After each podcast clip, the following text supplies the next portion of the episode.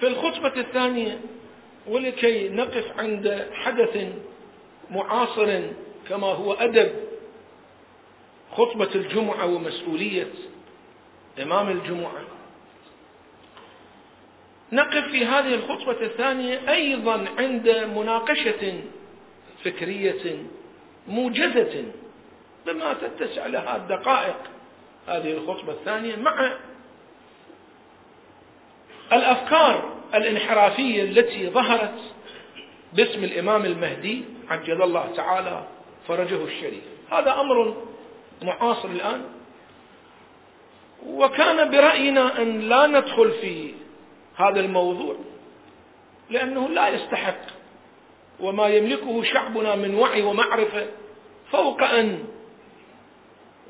يتأثر بمثل تلك الادعاءات. ولكن حيث أصبحت بعض القنوات الإعلامية تسلط الضوء على مثل هذه الأفكار الانحرافية لسبب آخر. وحيث كان هناك انتظار من الناس توضيح ما هي الحقيقة بالأرقام وإلا فإن الحقيقة واضحة عند الناس.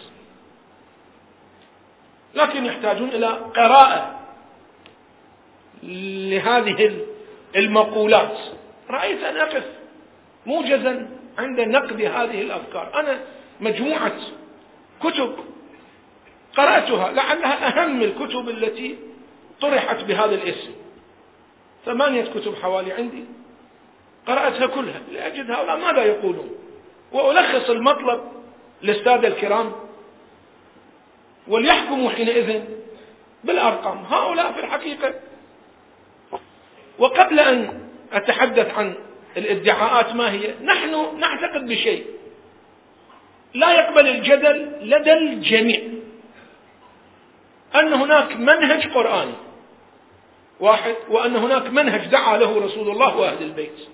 هذا المنهج يقبله جميع المسلمين وهو منهج طلب العلم وعدم اتباع الجهل ومنهج الوضوح.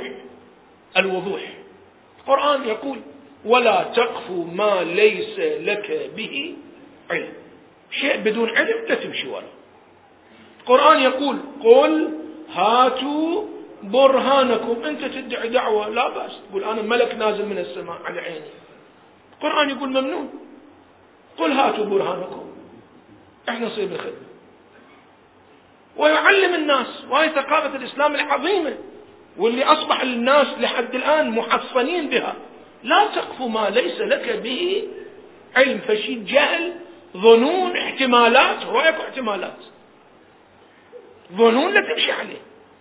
طلب العلم طلب اليقين هذا أمر لا يمكن أحد أن يناقش به. كل واحد يقول له أول شيء تعال إحنا نعتمد معلومات لو نعتمد احتمالات وظنون. إذا قال ظنون احتمالات خلاص أن ظن لا يغني من الحق شيئا. تقول لي علوم تفضل انطيني أدلة وانطيني علوم. هذا المنهج.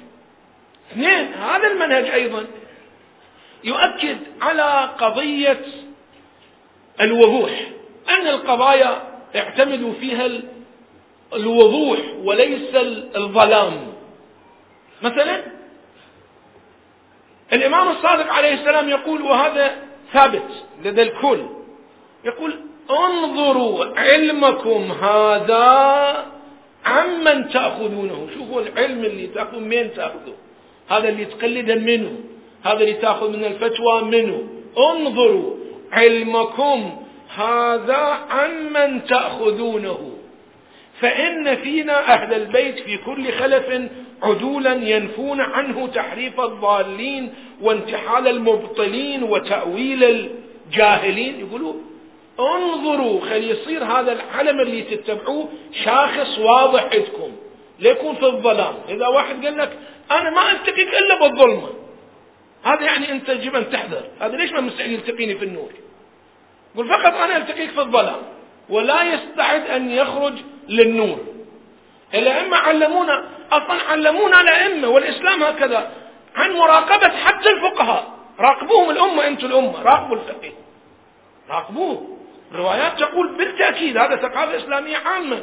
إذا رأيتم العالم محبا لدنياه فديروا بالكم خافوا على دينكم. يعني شنو؟ يعني العالم يجب أن يصير تحت مجهر الأمة. يباوعوه يشوفون مأكلة ملبسة منطقة حكي صحيح؟ ديروا بالكم. لا تستغفلوا في ظلام. عالم عالم. لا بأس. فقيه فقيه. لكن تعالوا يجب أن نعرف ولهذا الإسلام يقول في قضية بسيطة صلاة الجماعة. يقول ما يجوز لك تصلي وراء إمام جماعة إذا ما تعرف. ما يجوز. ليش؟ يعني منهج الوضوح. أما تقول خلاص هذا فد إمام لا أعرف أبوه لا أمه لا من يزكي لا من يوثقه لا من جاي لا عنده مرجعية تأيده لا كذا. مجرد اجى قال الله أكبر في المحراب. شوفوا تأكيد أهل البيت إيش كثر. أكثر من غيرنا. تأكيد أهل البيت أن إمام الجماعة يجب أن يصير معروف. وليس فقط معروف يجب أن تعرف أنت عدالته. تعرفه تعرف عادل بالأدلة. لا بأس ولو الأدلة الاجتماعية المعروفة الأدلة الإنسانية العادية. ما راح يقول لك تعال أنت اعتمد أجهزة كمبيوتر. لا الأدلة الإنسانية المستخدمة. أما مجهول احذروا من اتباع المجهول.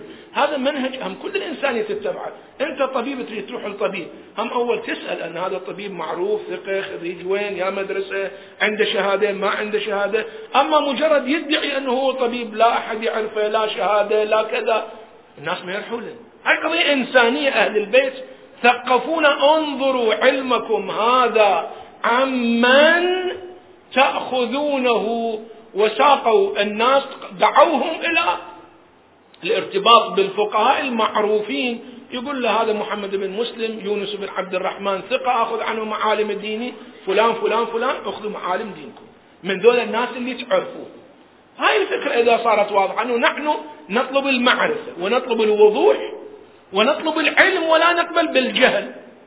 حينئذ لنسمع ماذا يقول هؤلاء الذين يدعون أنهم يعني قد بعثهم وأرسلهم الإمام المهدي عجل الله تعالى فرجه الشريف. أنا طبعا مضطر للاختصار. هؤلاء أولا هويتهم شنو؟ الهوية. ثانيا ما هي أطروحتهم؟ ثالثا ما هي أساليبهم؟ بمقدار ربع ساعة وعشر دقائق. أما الهوية نحن من حقنا أن نسأل. أيها الإنسان يا أحمد الحسن أنت تقول أنا وصي ورسول وابن. الإمام المهدي. كل الكتب تقول أنا ابن الإمام المهدي. ممنوع؟ نحن نريد أن نعرفك حتى نستمع إليك حتى نطيعك. أنت مبعوث من إمامنا الأعظم عجل الله تعالى فرجه الشريف. وفوقها أنت ابنه وإحنا نعصيك. لا سمح الله. تعال أيها الإنسان خلينا نعرفك أنت منو؟ خلينا نعرفك أنت منو؟ غير الناس كون يتبعوك. أنت تريد الناس يتبعوك. فلنعرف الهوية. الناس الآن والكتب هذه لا يعرفون إلا شيء أن هناك شخص يقول أني أنا الوصي والإبن والرسول وأنا اسمي أحمد الحسن وأنا اليماني وأنا سعد النجوم وأنا كتاب الله المنزل وأنا الوصي وأنا الحجة ابن الحسن. المقالات هكذا تقول. وأنا الصراط المستقيم وأنا الهادي إلى سواء السبيل وأنا ممنوع. بس نحن نريد أن نعرفه نلتقي بك. هل يمكن الوصول إليك؟ هل أكو واحد يبلغنا رسالتك؟ هل أكو رسالة خطية نقراها منك؟ هذه هذا غموض هذا ظلام. الإسلام يحذرنا من الظلام. على المكشوف اشتغلوا ليش ما مستعدين تشتغلون على المكشوف؟ هذه أصل القضية هذه في الظلام. الناس حقهم كيف يطيعون شخص؟ لا يعرفون أبوه لا عشيرته لا شايفين لا عنده وكالة واحد من عنده لا يتصلون به هاتفيا لا لا لا لا إلى آخره. ثم نسمع أولئك الذين آمنوا به حتى بعض الذين آمنوا به قالوا خب إحنا ما شايفين. مو مشكلة. قد تقول أنه زين أنتم هم صاحب الزمان مو شايفين. جيد. لكن لنسمع أولئك الذين آمنوا بها أنا قرأت هذه الكتب وسمعت ردود. تبين لي شيء. أنا أستند فيه إلى كتبهم مو إلى معلوماتي الشخصية. أن هذا الرجل كان في النجف الأشرف. أيام نظام صدام. ودرس في النجف حدود سنة إلى سنتين. وكان اسمه الشيخ أحمد إسماعيل السلمي. البصراوي هذا الرجل. تلا مو تلاميذه أصدقائه الذين آمنوا برسالته. وكان يعتبر نفسه وزير له وهو الشيخ حيدر مشتت هذا هنا كان في النجف ويكتب رسالتي الأدلة على أن أحمد الشيخ أحمد هو وصي الإمام صاحب الزمان. ينطي حوالي 12 دليل. لو تقرأ طبعا تستأنس أيضا كلها منامات ورؤى وما شاكل ذلك مو مشكلة. هذا الإنسان اللي هو يضع نفسه الوزير الوزير لأحمد الحسن. ورسالته منشورة هم ناشريها أن هذا رسالته اللي يستدل على هذا بعد سنة ونص خرج عنه هو انفصل عليه. هو يكتب يقول له أنت تقول أنا أحمد الحسن أنت أولا شيخ حيدر اثنين أبوك إسماعيل ثلاثة أنت من بيت السلمي أو السلمي. زين هاي معلومات لنقل صحيحة أو غير صحيحة. أعطونا المعلومة الصحيحة. أنت ابن الإمام صاحب الزمان جيد. ابن الأول أو لا أنت من أحفاده. بعدين قال لا هو جدي صاحب الزمان. مو أنا ابن الأول. من إذا أين آبائك خلينا نعرفهم نراجعهم نسألهم. نتوسط بهم إليك. بل كيف لنا الطريق إليك؟ منو عمامك؟ منو خوالك؟ زين. أنت ابن صاحب الزمان. جيد الابن الأول الابن العاشر الابن الألف. أنت الابن الأكبر أنت الابن الأصغر. وين البقية؟ أنا لا أريد التشكيك مو بهالصدد أنا بصدد نقد علمي. الإسلام يقول جيد ولا تقف ما ليس لك به علم. يا أخي هذه القضية بالنسبة لنا مو معلومة. تريد ظنون؟ الظن ما يجوز أن اتباع الظن. تريد علم؟ تفضل اعطيني علم. خلاص. ثم أنت هنا في النجف الأشرف. شيخ لا السيد ابن رسول الله ولا هم يحزنون الكل طبعا طلاب علوم دينية ونقدرهم. أنت تسمى الشيخ أحمد. وأصدقائك يعرفوك أنت الشيخ أحمد ابن إسماعيل الحسن من جبته. يعني الحسن لقبك ما ندري. أبوك الحسن ما ندري. أبوك إسماعيل. أحمد ما يقبل لما تقول ابن الحسن لا أحمد الحسن. إذا تقول ابن راح يصير خلاف عددي والآيات القرآنية بعد ما تدل عليه. شوي راح أقرأ لكم بعض النماذج تستغربون منها. على كل حال هذه قضية أخذوها. هي القضية الأولى أن هذه ما تزال القضية في المجاهيل. اثنين اسألونا ما هي الأطروحة؟ هذول شو يقولون؟ هي قضية انتهت. نحن على ثقة بأنه لا يبقى شيء من هذه الادعاءات. والمذهب منصور والتشيع منصور وعلى طول التاريخ هذه شفناها. لكن استمعوا ماذا يقول أطروحتهم شنو؟ ثلاث قضايا عندهم مهمة في الأطروحة. جدا مهمة. وجدا حساسة وجدا خطرة القضية الأولى دعوة الناس للارتباط به فقط وقطع الارتباط من كل الفقهاء الآخرين لأنهم منحرفون فسق خونة. كل بدون استثناء. جيد نحن نقول لو كانت المسألة مسألة في الزاوية كيميائية ممكن يقول قائل يقول يا أخي تشركون بالأشخاص. هذا فكر أخذوا فكر.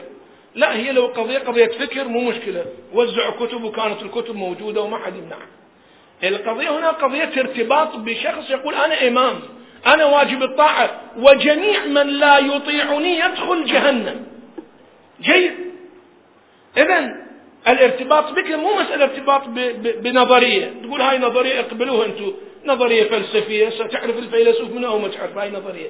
هناك مسألة ميدانية قيادية تقول يعني محور القضية الارتباط به وقطع العلاقة من جميع الفقهاء فقهاء الإسلام كلهم سنة وشيعة. ليس فقط قطع العلاقة معهم وإنما القول بأن أولئك خونة فسقة علماء السوء علماء الشيطان. جيد. يقول اسمعوا هذا أنقله لكم الحديث كل شوية. يقول إن أهل البيت عليهم السلام هذا من أشهر كتبه العجيب طبعا. العجيب من أشهر كتبه. لعله هو الكتاب الأبرز. هو كتاب العجل. شوفوا هذا الكتاب. العجل. وصورة العجل طبعا. هذا هو أبرز ما كتب. كتاب العجل. وهذا أنا قلت لعل هذا مقصود بكتاب العجل. خف أنا مشتبه. لا. هذه صورة العجل. وهذا بالخط الكسرة تحت العين العجل. هذا تأليف وصي ورسول الإمام المهدي هذا وصي ورسول الإمام المهدي أحمد الحسن إصدارات أنصار الإمام المهدي مكن الله له في الأرض. أنا شو يقول؟ في هذا الكتاب وفي كتاب الثاني السامري السامري عصر الظهور وفي كتاب ثالث ورابع له ولبعض أنصاره. وشوف شو يقولون؟ أول قضية هي قطع الارتباط بالفقهاء حتى الأمة تبقى بدون حامي لها. يقول إن أهل البيت اسمعوا إن أهل البيت وضحوا حقيقة لا بد للإنسان أن يعترف بها وهي أن علماء زمن الظهور وهو يقول أنا اللي ظهرت وهذا زمن الظهور والظهور يعني أنا. أنا نائب المهدي وهذا زمن الظهور هو يقول هذا أنه أكو ظهور وهو هذا زماننا وأكو قيام. أبوي الإمام المهدي سيقوم أنا ظهرت الآن جيد. علم يقول أن أهل البيت وضحوا حقيقة هذا في الصفحة 51 من الإصدار ال 43 من سلسلة أنصار الإمام المهدي. إن أهل البيت وضحوا حقيقة لابد الإنسان أن يعترف بها وهي أن علماء زمن الظهور شرار خلق الله. وبالتحديد وبالتحديد علماء المذهب الجعفري. هذه المقولة جميع الكتب اللي عندهم لا تحارب شيء. لا يهودية لا نصرانية لا صدام لا أمريكا لا لا فسق لا بمقدار ما التأكيد على هالقضية. أنه ديروا بالكم ترى الخطر من دول العلماء. كل بدون استثناء بدون استثناء. في بعض النصوص يقول العلماء غير عاملين لكن بعدين يخبط كل علماء زمن الظهور. هذه المقولة الأولى وهذا الخطر الكبير يعني الدخول للناس عن هالطريق. المقولة الثانية ضلال الشيعة ضلال الشيعة وبعدين وعموم المسلمين. وأن كلهم من أهل جهنم. إلا مية ميتين ثلاثمية الذين ارتبطوا به فقط. ليش؟ لأنه ثقافتنا وهذا راح تشوفون أدواتهم بعدين شنو ممكن في محاضرات أخرى. كيفية الخلط واستدراج الناس. أنتم تعتقدون أنه الإمام هو الصراط المستقيم بل صحيح. أن من لا يطيع الإمام يدخل جهنم صحيح. يقول إذا كل الشيعة يدخلون جهنم. ليش؟ لأن أنا الإمام وما جاي يطيعون. زين أنت ثبت أنك الإمام حتى نعرف الناس أهل الجهنم. أو حتى نطيعك كلهم. لا بأس. اسمعوا النص أيضا. ماذا يقول أيضا؟ يقول إن الناس طبعا لطيف أن يستشهد على هذا بآيات وروايات هي عامة لكن أنت كيف تطبقها عليك؟ يعني آية في رسول الله آية في, في الإمام علي عليه السلام تطبقها عليك وتقول الناس خلص هو هذا. إن الناس بصورة عامة والشيعة بصورة خاصة استحقوا النار. هذا. هذا في كتاب هذا أنصار الإمام المهدي العدد 43 الصفحة 15 استحقوا النار وفارقوا منهج أهل البيت. ثم يقول فمعشر الشيعة سوف يمحص بإمام زمانهم ويقصد طبعا هو بإمام زمانهم ويفارق المسير ويستبدل بقوم آخرين. هذا كل الشيعة هذول ظلوا فيستبدلوا بقوم آخرين. هذه القضية الثانية المهمة القضية الثالثة أنا مصدر للاختصار وهي بطلان وكفر العملية الانتخابية التي قادها المرجعية الدينية والشعب العراقي أن هذا هو هو الضلال بعينه. جيد. ممكن تقول هذا خطأ. ممكن ممكن تناقش السياسيين تقول انتخابات مزورة تحت ظل الاحتلال هذا كله حكي بمجال علمي. لكن أن تقول أن هذه عملية عملية ضالة وليست من منهج أهل البيت وأن هذا خلاف القرآن الكريم وأن هذا هو منهج. نعم منهج مذاهب أخرى مو منهجنا. جيد أنت ماذا تقول؟ تقول المنهج هو حاكمية الله بس. منو يعني الله على الأرض؟ يعني يقول أنا. لا بس حاكمية الله ممنوع الله. شلون يعني نثبت بالله؟ يقول تربطوا بي أنا الرسول رسول الله. خلص. لا ترتبطون بغير انتخابات. هذا يعني نصب الناس. وهذا خلاف منهج أهل البيت. وأن هذه الانتخابات هاي انتخابات طريقة غربية ومو حاكمية الله. طبعا الجواب على هذا قد الإنسان البسيط يقول هذا حكي لا بس خلينا نشوف حاكمية الله ذولا حاكمية الناس. يا إخوة نحن حينما دعونا إلى انتخابات أيضا دعونا إلى حاكمية الله القرآن والسنة. لكن اللي ننتخبه جاي ننتخب عضو برلمان إحنا ما جاي ننتخب إمام. ما جاي ننتخب حجة الله على الأرض. إحنا جاي ننتخب عضو برلمان جاي ننتخب عضو مجلس محافظة نقول له عمي عمر لنا المدينة وفي أمان الله. انتخاب مثل ما جنابك أنت تنتخب مقاول من المقاولين. هذا هل هو ضلال عن دين الله تعالى؟ ثم أنت تقول جيد أن هؤلاء هؤلاء المراجع هم دعوا إلى هذا المسلك الشيطاني ممنون. أنت في كتابك تقدر الإمام الخميني وفي كتابك قدر الإمام الخميني. ويعتبر مرجع عامل مو مرجع غير عامل عالم عامل ممنون. هذه إيران أول دولة إسلامية في الانتخابات. لديهم ثمانية انتخابات رئيس جمهورية. ولديهم مئات الانتخابات للمجالس البلدية. ولديهم أربع خمس انتخابات لمجلس الخبراء. جيد؟ هاي انتخابات. وهذا الخميني انت تعتقد بيه تقول الخميني جيد. يعني الخميني هو صار على منهج السنة بحسب اصطلاحك منهج أبو بكر عمر كما هو يقول يعني. والخميني ما يقول أنتم تعالوا انتخبوا إمام جاي يقول انتخبوا رئيس جمهورية انتخبوا أعضاء برلمان.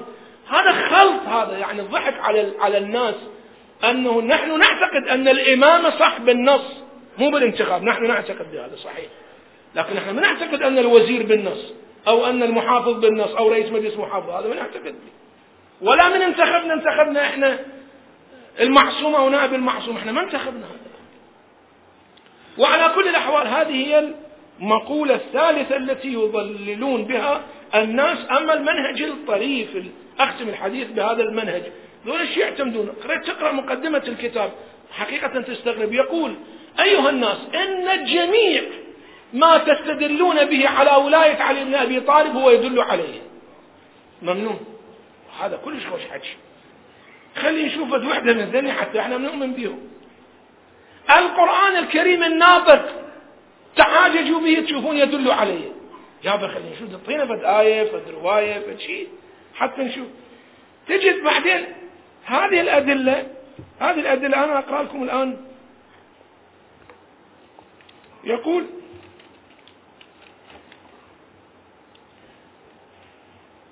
هذا في كتاب الحق المبين. هذا في كتاب الحق المبين. بيان الحق والسداد. إصدارات أنصار الإمام المهدي. صفحة 22 وصفحة 23 حتى نشوف القرآن الكريم كيف يدل والروايات أيضا كيف تدل عليهم. يقول يقول قوله تعالى قوله تعالى ولقد سبقت كلمتنا لعبادنا المرسلين. إنهم لهم المنصورون. وإن جندنا لهم الغالبون. الصافات آية 171 إلى 173 جيد. هذا وضح لنا الدليل على أن هذا مقصود به أحمد الحسن. يقول الآن احسب. أحمد الحسن ستجده يساوي جندنا الغالبون. لأن وكلاهما يساوي رقم أربعين بالحساب. فإذا جندنا الغالبون هم أحمد بن الحسن. فتبين لك أن جندنا الغالبون تساوي أحمد الحسن أي أن نصر الله ونصر الإمام المهدي عليه السلام يتحقق بمجيء هذا الشخص إلى هذا العالم الجسماني إلى آخره. هذه آية من الآيات. الآية الثانية أيضا يقول قوله تعالى أن لهم الذكرى وقد جاءهم رسول مبين. ممنوع. من الرسول المبين؟ يقول أنا؟ يا شلون أنت؟ يقول أنتم مو تقرون القرآن هذا القرآن يدل عليه. يا أخي اعطينا القرآن يدل عليك. يقول اقرأ قوله تعالى أن لهم الذكرى وقد جاءهم رسول مبين. ممنون هذا القرآن كله إحنا نقبله يقول خلاص إذا هذا دال عليه. يا شلون دال عليك؟ يقول لأنه دال عليه. يا أخي هذا المقدمة الثانية في الاستدلال تقول لي هذه آية قرآنية. ممنون. دال عليك شلون؟ قبلناها آية قرآنية. مجرد ادعاء يعني مناج ولا تقم ما ليس به علم اسمع الاستدلال. يقول فمن هو هذا الرسول؟ الذي يرسل بين يدي عذاب. من هو هذا الرسول ثم يقول في الدليل أنه أكو الآن أنتم تشوفون العذاب. هذا قتال وهذه الفيضانات والزلازل والحروب هذا عذاب. والعذاب القرآن يقول عذاب بلي رسول ما يصير؟ صحيح. إذا وين الرسول بهالزمان وجاي هذا العذاب؟ يقول إذا الرسول هو أنا. دليل على هذا شنو؟ يقول يقول إن هذا العذاب ينزل بسبب تكذيب الناس لهذا الرسول. قال تعالى أن لهم الذكرى وقد جاءهم رسول مبين. اذا سماه سبحانه وتعالى رسول مبين. وكلمة رسول مبين لم تأتي في القرآن إلا مرة واحدة. هي في سورة الدخان والآن احسب. اسمع الاستدلال. والآن احسب. أحمد الحسن ستجده رسول مبين بالأرقام يعني. يطلع المجموع ألف حاء ميم دال ألف لام حين سين نون يساوي أربعين. وذيك هو رسول المبين هم يساوي أربعين. فتبين لك أن أحمد الحسن هو الرسول المبين المذكور في سورة الدخان. هذا يحتاج صلوات لا بأس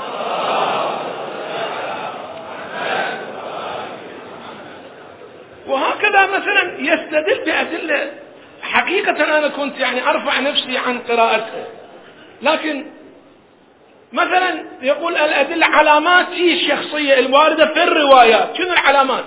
العلامات المحددة للشخصية. يقول من جملة تلك العلامات أن أن هذا الإمام المهدي قبل المهدي هذا يناقش بالقرآن وأنا أناقش بالقرآن. هذا واحد هاي علامة.